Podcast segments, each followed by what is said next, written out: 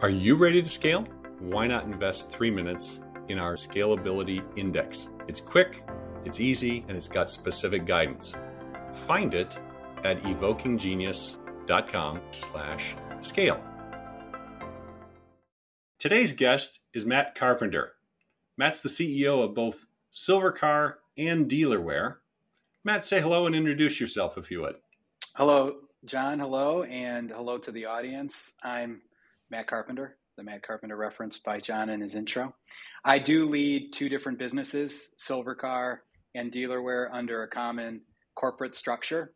We're an Audi backed organization, and we're focused on evolving uh, retailers in the automotive industry to the brave new world of electrified fleets and shared mobility and digital experiences. And we're also scaling a mobility product branded for Audi in the market today as Silvercar by Audi. So, Silvercar by Audi is B2C. Our dealerware enterprise software business is B2B. And we service retail consumers with our Silvercar mobility product and B2B enterprise customers with our dealerware software product. Wow.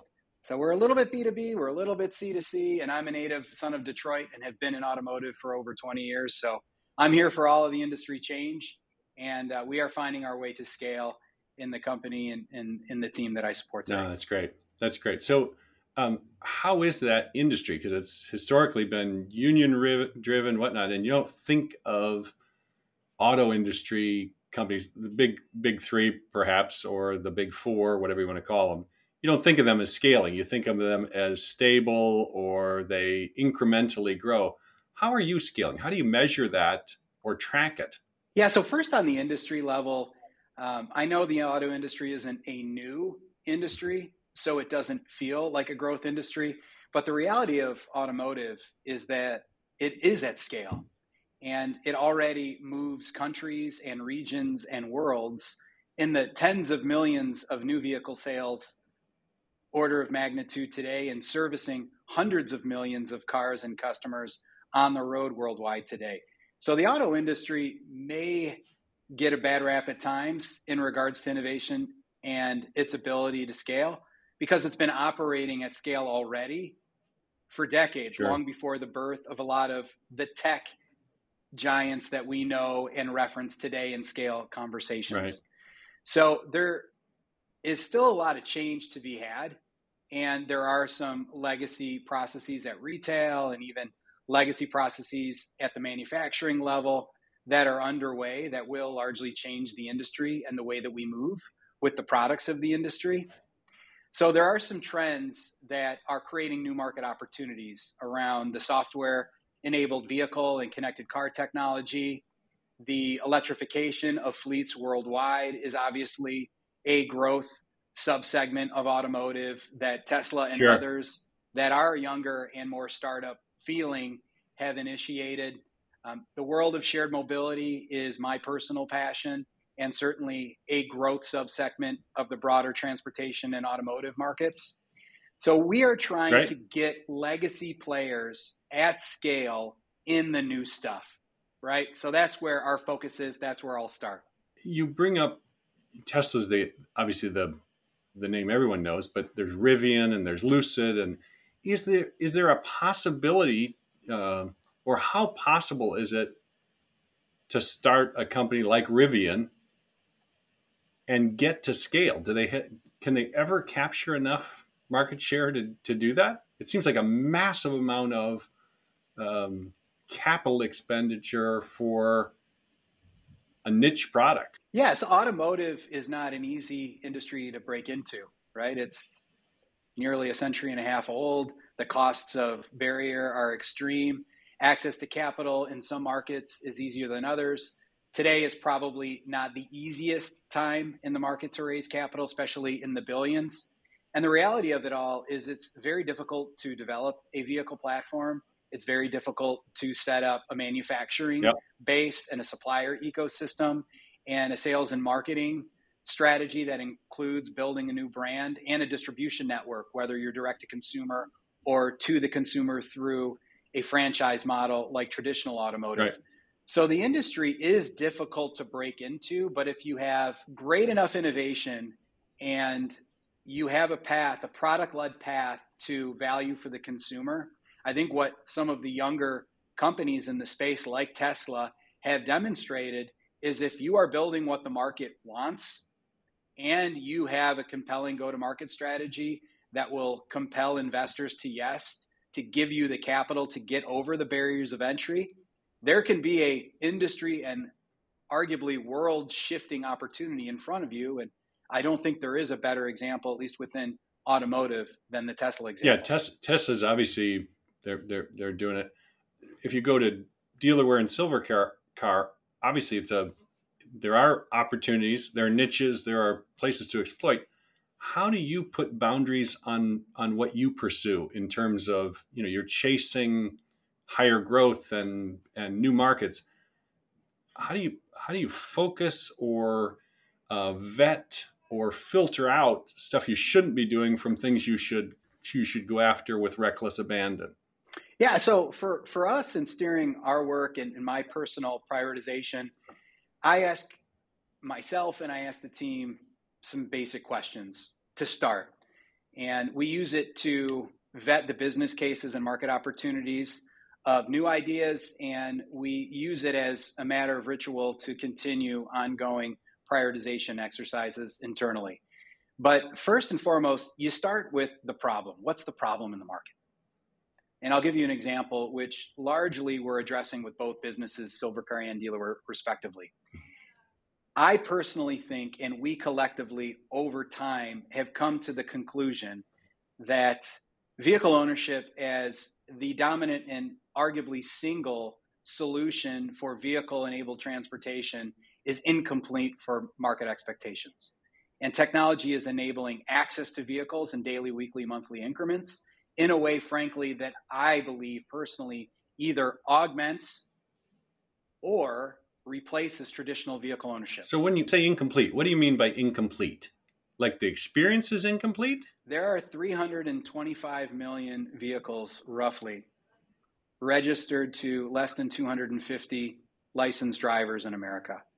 Cars have never been more expensive, and they're parked 96% of the day on average. Yeah. So it's a, an asset utilization perspective when I apply that kind of logic.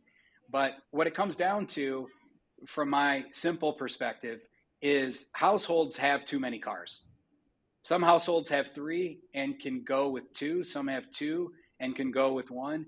And in the cities, where there is at scale shared mobility right. solutions and public transportation, maybe you can go about your life and your career without actually owning a vehicle. It improves the personal economics. It certainly takes emissions out of the air. It re- allows us to repurpose a lot of space that we use today for roadways and parking structures. Right. And frankly, I think it's just a better solution in the future if the technology can bring it to life. And that solution I'm talking about is you can still own a car, yeah. but you have the option to own the second car. And if the answer for your household or your individual decision is no, I don't need the second car, we are scaling an alternative that allows you to basically summon a vehicle on demand in any daily, weekly, monthly increment versus owning the car and committing to the car transactionally for seven years in the ownership cycle or three years in the leasing cycle. So, you know, the parallel that I like to um, joke about with my friends is we just want to allow people to pay by the drink. How do you um, get past the idea of I like my own crap? I, I, like when I get in my car, I want my sunglasses and I want my, um, you know, my junk, I, my workout stuff in the back and my um, picnic blanket that I keep just in case is that is that just a um, psychological barrier or is that is that real you can see the trend so we measure it by share and distribution of passenger miles traveled so i'll, I'll give you yeah. a, a couple of pieces of data for reference in 2015 approximately 2% of us vehicle miles traveled passenger miles traveled were traveled in a vehicle that was part of a shared fleet okay.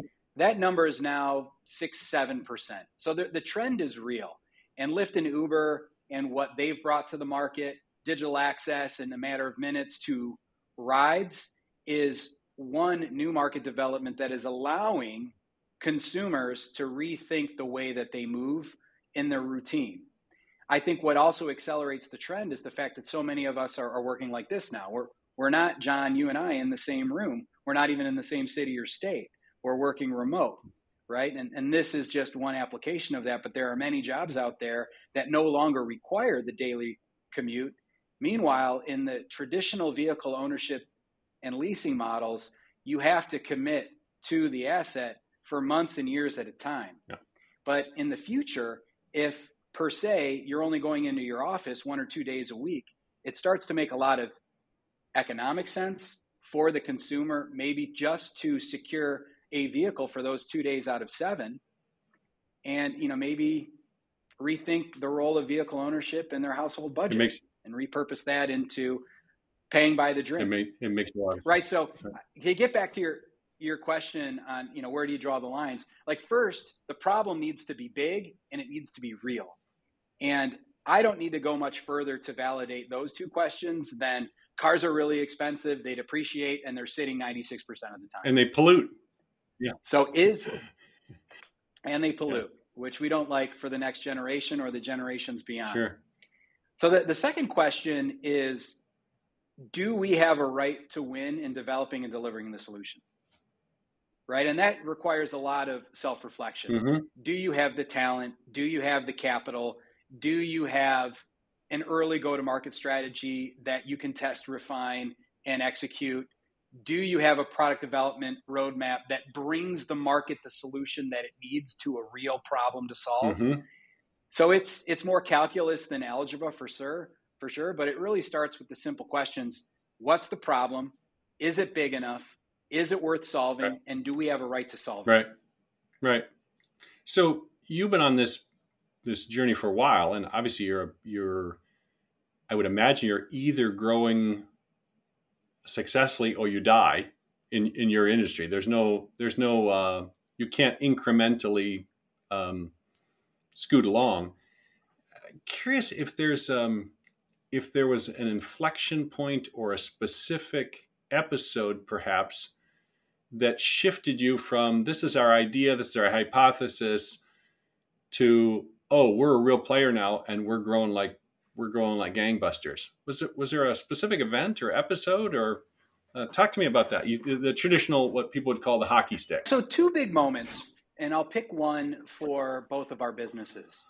And you know, largely I've I've opted in to this path because you know my last job was a pretty good job. I, I was the CFO of North America for Audi, and I love the job. I love the brand. I love the organization. And it would have been easy and safe for me to stay on a more traditional automotive manufacturer, sure.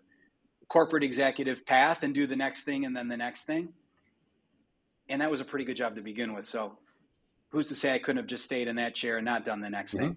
But what compelled me to this path that I'm on now and what's been validated in many moments in our histories, I'll pick a couple, are the following.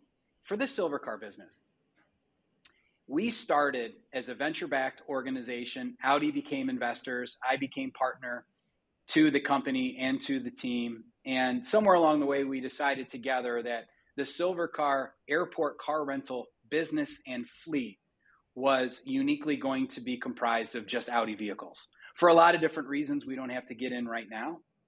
But I never viewed it as just a thesis around a better form of airport car rental.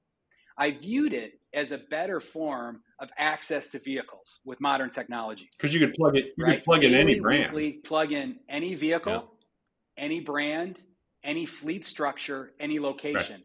It was really just fascinating in the sense of thinking about it as digital access to vehicles, right? Mobile device or web enabled, no lines, no shuttles, no awkward upsell process around an insurance product or a TomTom, just an in app experience that allows you to reserve a vehicle and know that it was going to be a dependable vehicle and a good one, an Audi, at any point in time, and they would tell you how to get it. Yeah.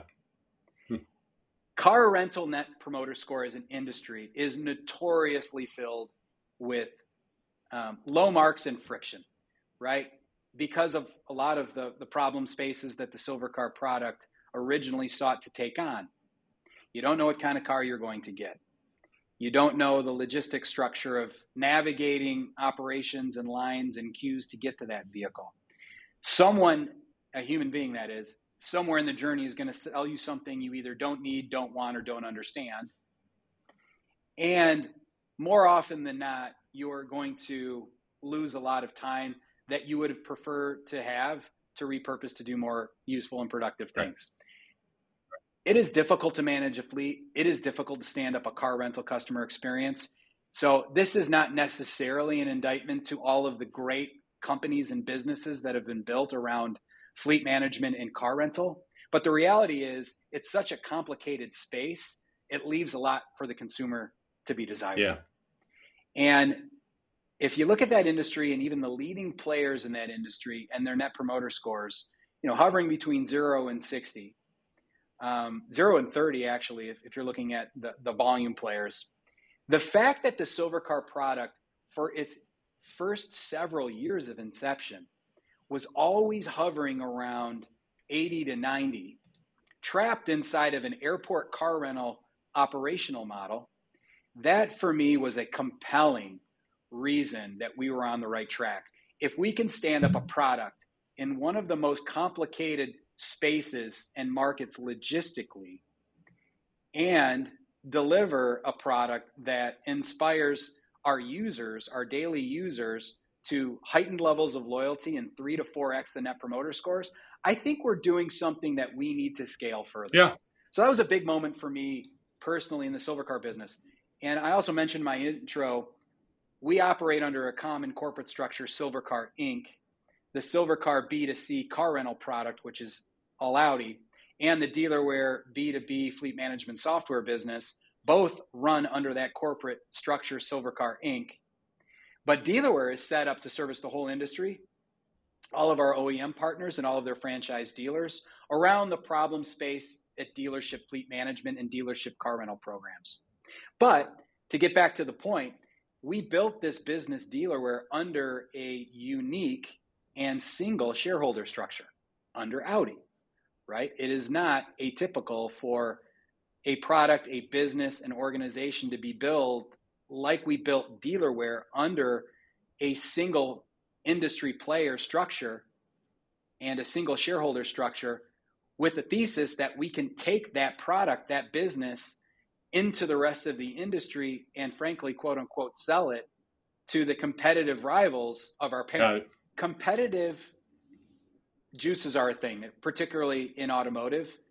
And the fact that the early team of dealerware was successful in scaling the dealerware product beyond audi was a very important and inspiring critical point of validation validation of product market fit, validation of our strategic thesis that you can use modern technology and a software platform to bring value to car dealers who can bring value to their customers. And maybe in the future, we can all work together to do a lot more shared mobility things. But the fact that we got a lot of Audi's competitive OEMs to either approve or subsidize or mandate the dealerware software platform for their franchise dealers gave me what I needed to have the energy to go and get the capital right. to invest into the dealerware business and vision and scale that vision to the rest of the industry. No, so here we are today with dealerware as a, as a quick just present day point of validation. What started as a single fleet management solution at one Audi dealership in San Jose, California, now services nearly 2,000 franchise dealers across the US and Canada, representing 28 different OEM brands. And we're just getting started. Yeah. No, I get it. This is this is what I call scale. That's great. Um, so I hear a lot of um, you see a lot in media, especially in um, autobiographies and whatnot. It uh, founders who tell their story and the story they tell makes it sound like yeah like a like a harvard business school business plan we just we just went on this prescribed growth year after year after year we went public after four years, and life's good. I'm a billionaire. I've never found a real company that works that way. Um, what I'm more interested in, because it's more applicable, I'm guessing that there have been some either hard earned lessons or colossal mistakes or pitfalls because there's no way you can make every decision perfectly. But I'm curious on your growth uh, trajectory and your growth journey, what's the what's the lesson that you paid the biggest tuition for? What did you learn, and what was the tuition? Uh, so my learning as a uh, admittedly first time CEO the last three years is that you can't take anything for granted.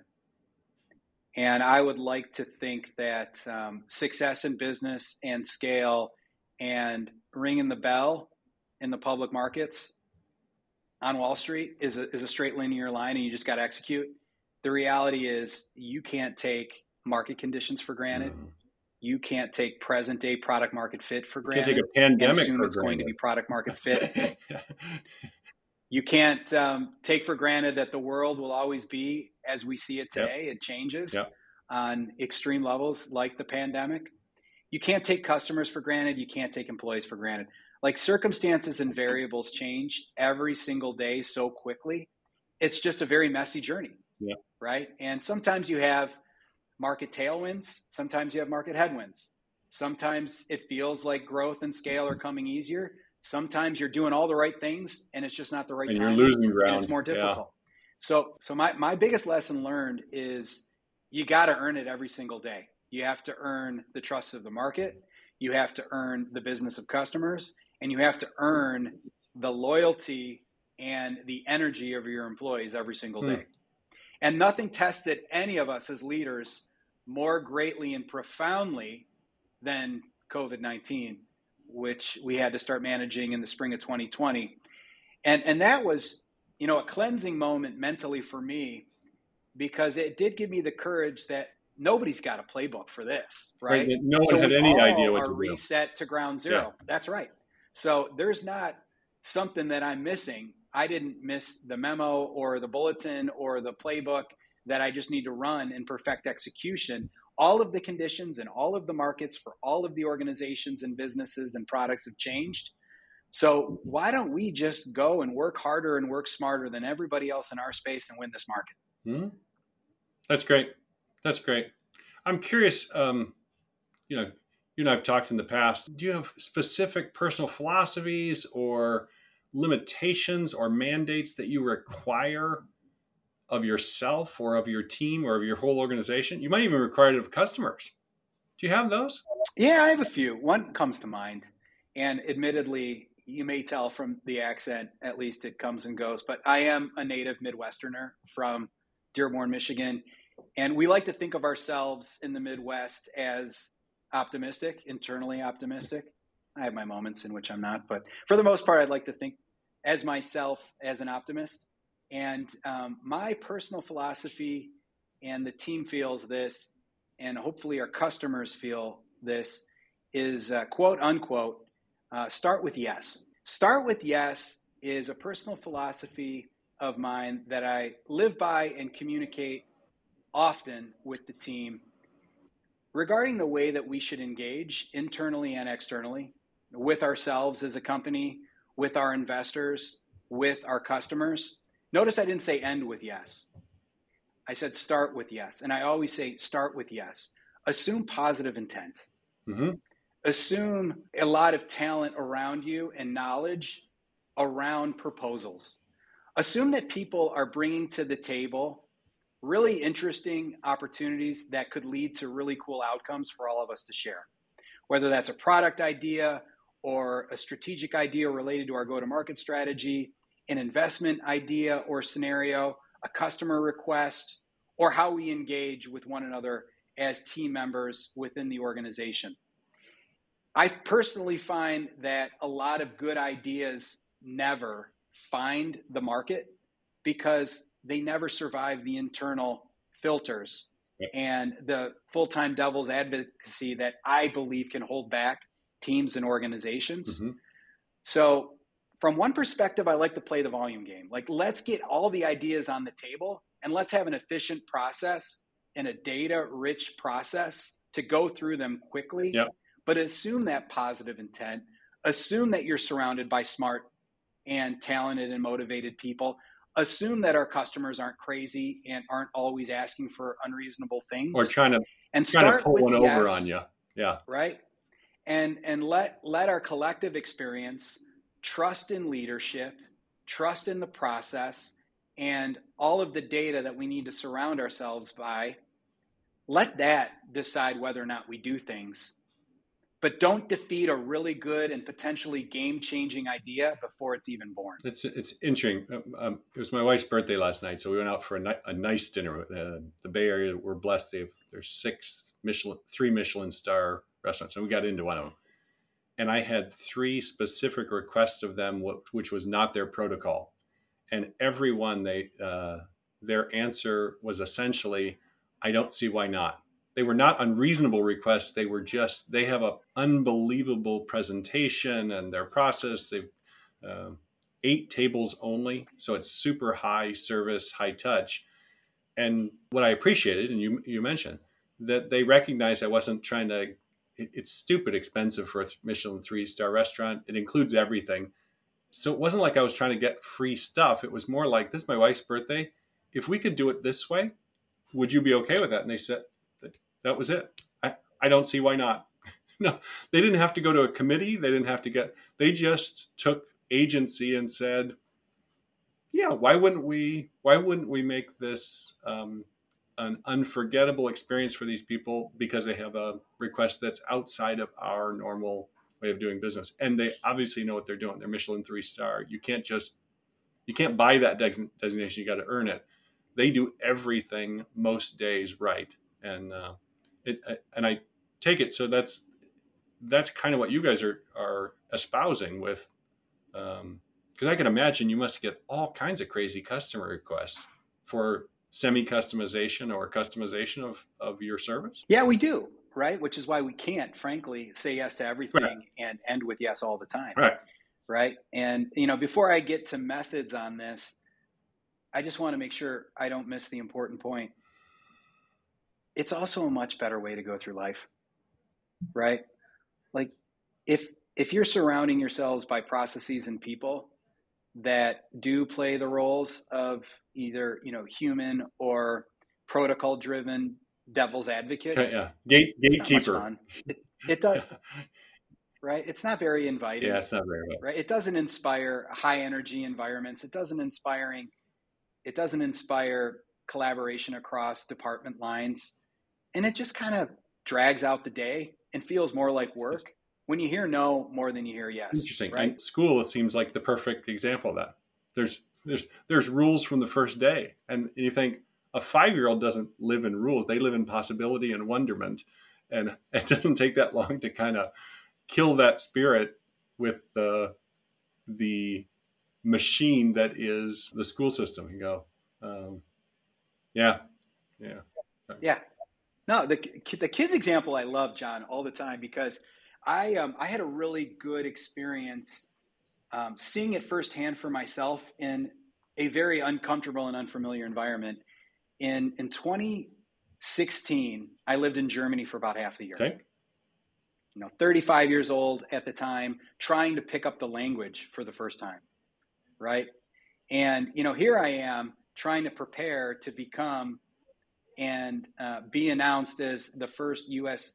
native chief financial officer in the Audi group, trying to pick up the language so I can be effective globally and internally, and and really struggling It's not a- it's not a language you pick up, right? def- German's hard, and as we age, our minds get more stubborn, and we have more safeguards and defense mechanisms, and fear of not getting it absolutely right. Meanwhile, in that environment, I'm surrounded by kids that speak four or five different Right. languages. They go back and forth with no accents. I mean, almost like they're trying to further intimidate me, but it's because they're willing to try so freely because we haven't trained them yet to be cynical and try to be perfect with everything that Right. we do. So start with yes is is my personal philosophy. Getting back to the practical application of it, um, you can't do everything. You shouldn't do everything. There's not enough time, money, and resources to do everything. And we're not good at everything. So you need to have some structure and some discipline around how going through large quantities of ideas and opportunities and prioritizing. Hmm.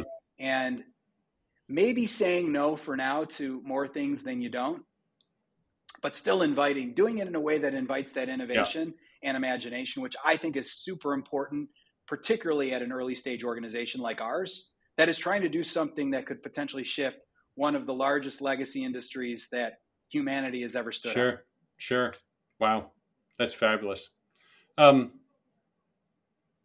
what question should i have asked you about scaling that i didn't? It's my favorite question actually. Uh, well you know the interview's not over so you still have time. Oh no no that's why i'm that's why i'm asking um, you because this is uh, the guests often know because um, I'll miss stuff, shocking as that may seem. Uh, yeah, who knew? Uh, I, I would say asking about failures can be uncomfortable. Now, you and I know each oh, other, yeah. so it's okay. Yeah. Um, but um, I think actually, also in the context of interviews with candidates to join the team, asking for examples and context around success that is easy and natural and it feels good because you're talking about things that ended up going really well.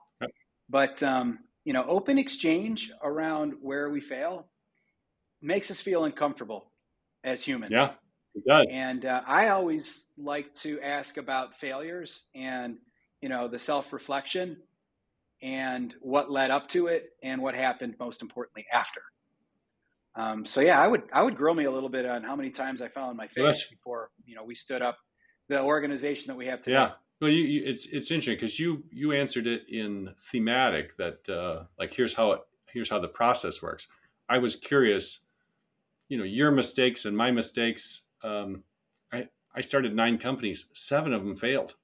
That's a in my book that's a dismal record. And if you go to, but people tell me that because I'm in Silicon Valley, they say, well, venture capitalists only do one in 10. You did two and nine. You did great. I was like, you know what? You know the seven I talk, I think about the seven that I that I didn't get it right, and it was usually something afterwards. I said, "How could I have missed that? How could I have missed that? We had just finished nine yeah. years of economic growth, and we were about ready to fall off a cliff, and I launched three weeks before you know the the start of a colossal recession because I don't think that way. I think in terms of possibilities, and that's just as dangerous as somebody who's overly guarded.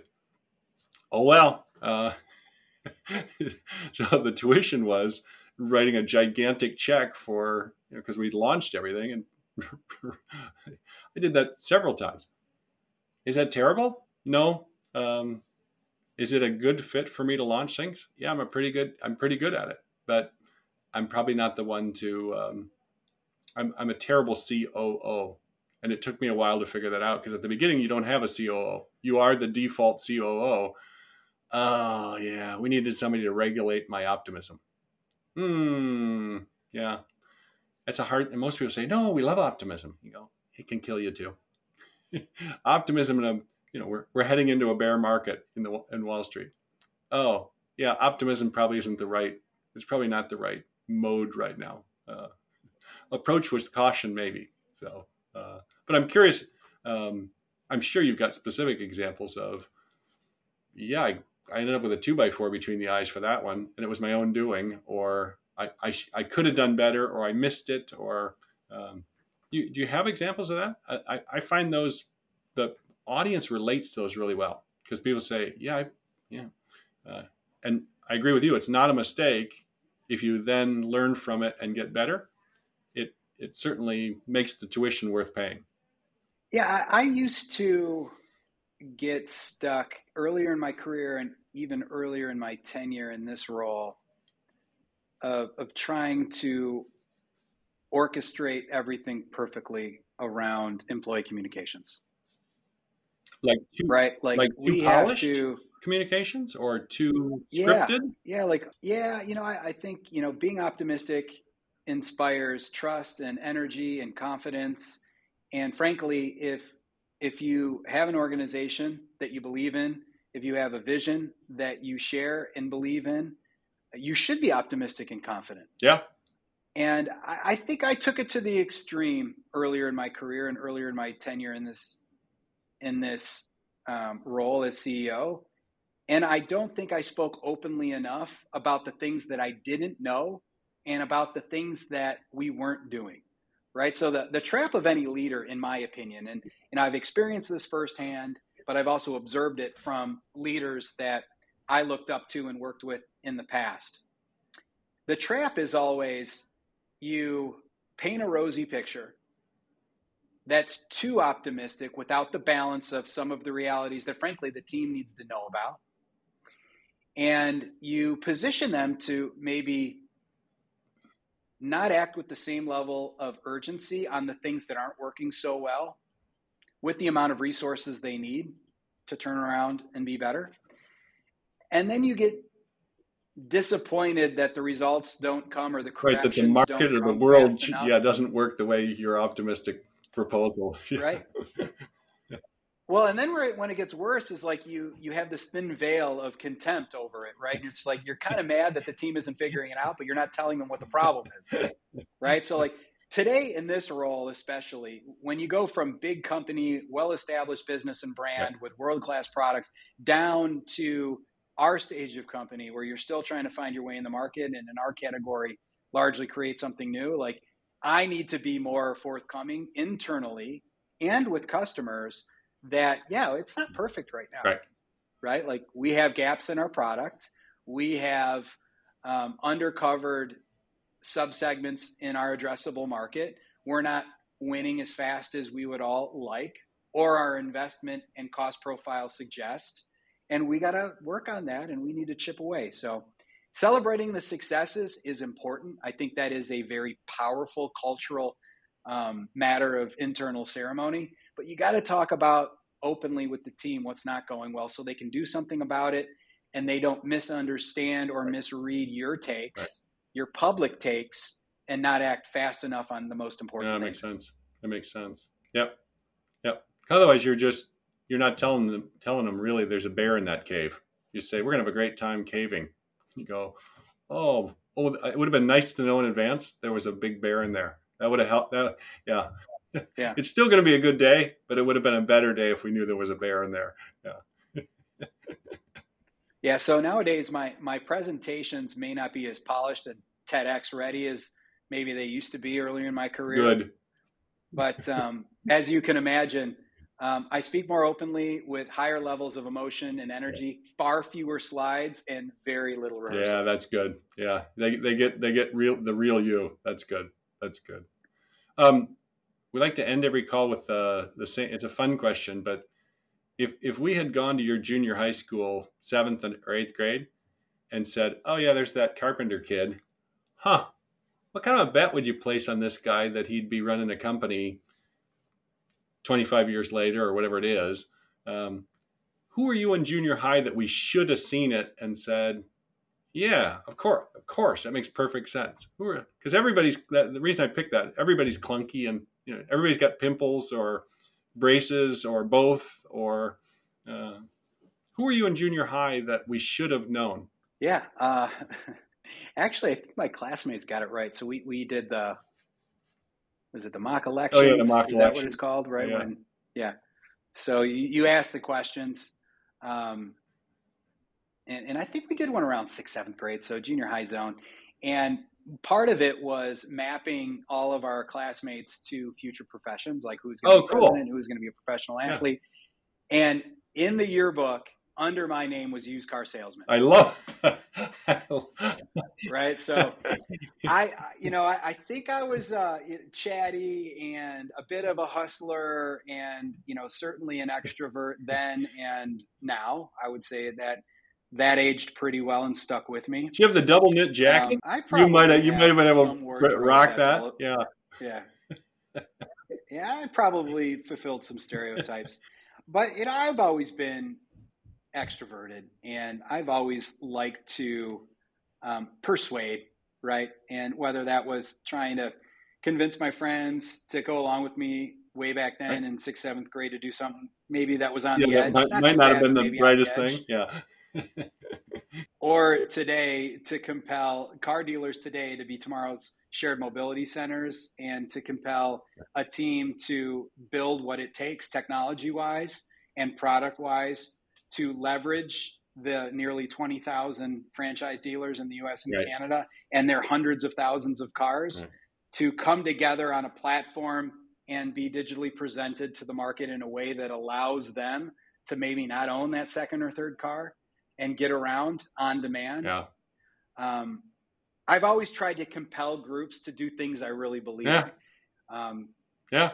Sometimes misguided in sixth, seventh grade, but today it's good practice in sixth or seventh grade because you can only get in so much trouble. You go, yeah, yeah, I can, I can get grounded, or yeah, I can get scolded or reined in, but yeah, pretty harmless in sixth and it's a good experimentation place. So, yeah, that's great. Yeah, so that's how my classmates called it. Um, if, if, I was going to write the autobiographical version of that, John, I, I would say back then uh, I was big into sports. I was always a member of the seasonal team. So football in the fall, basketball in the winter, baseball or track the in the spring. Right. And I always took the identity of the team, right? So in, in basketball season, I was a basketball player, part of the team.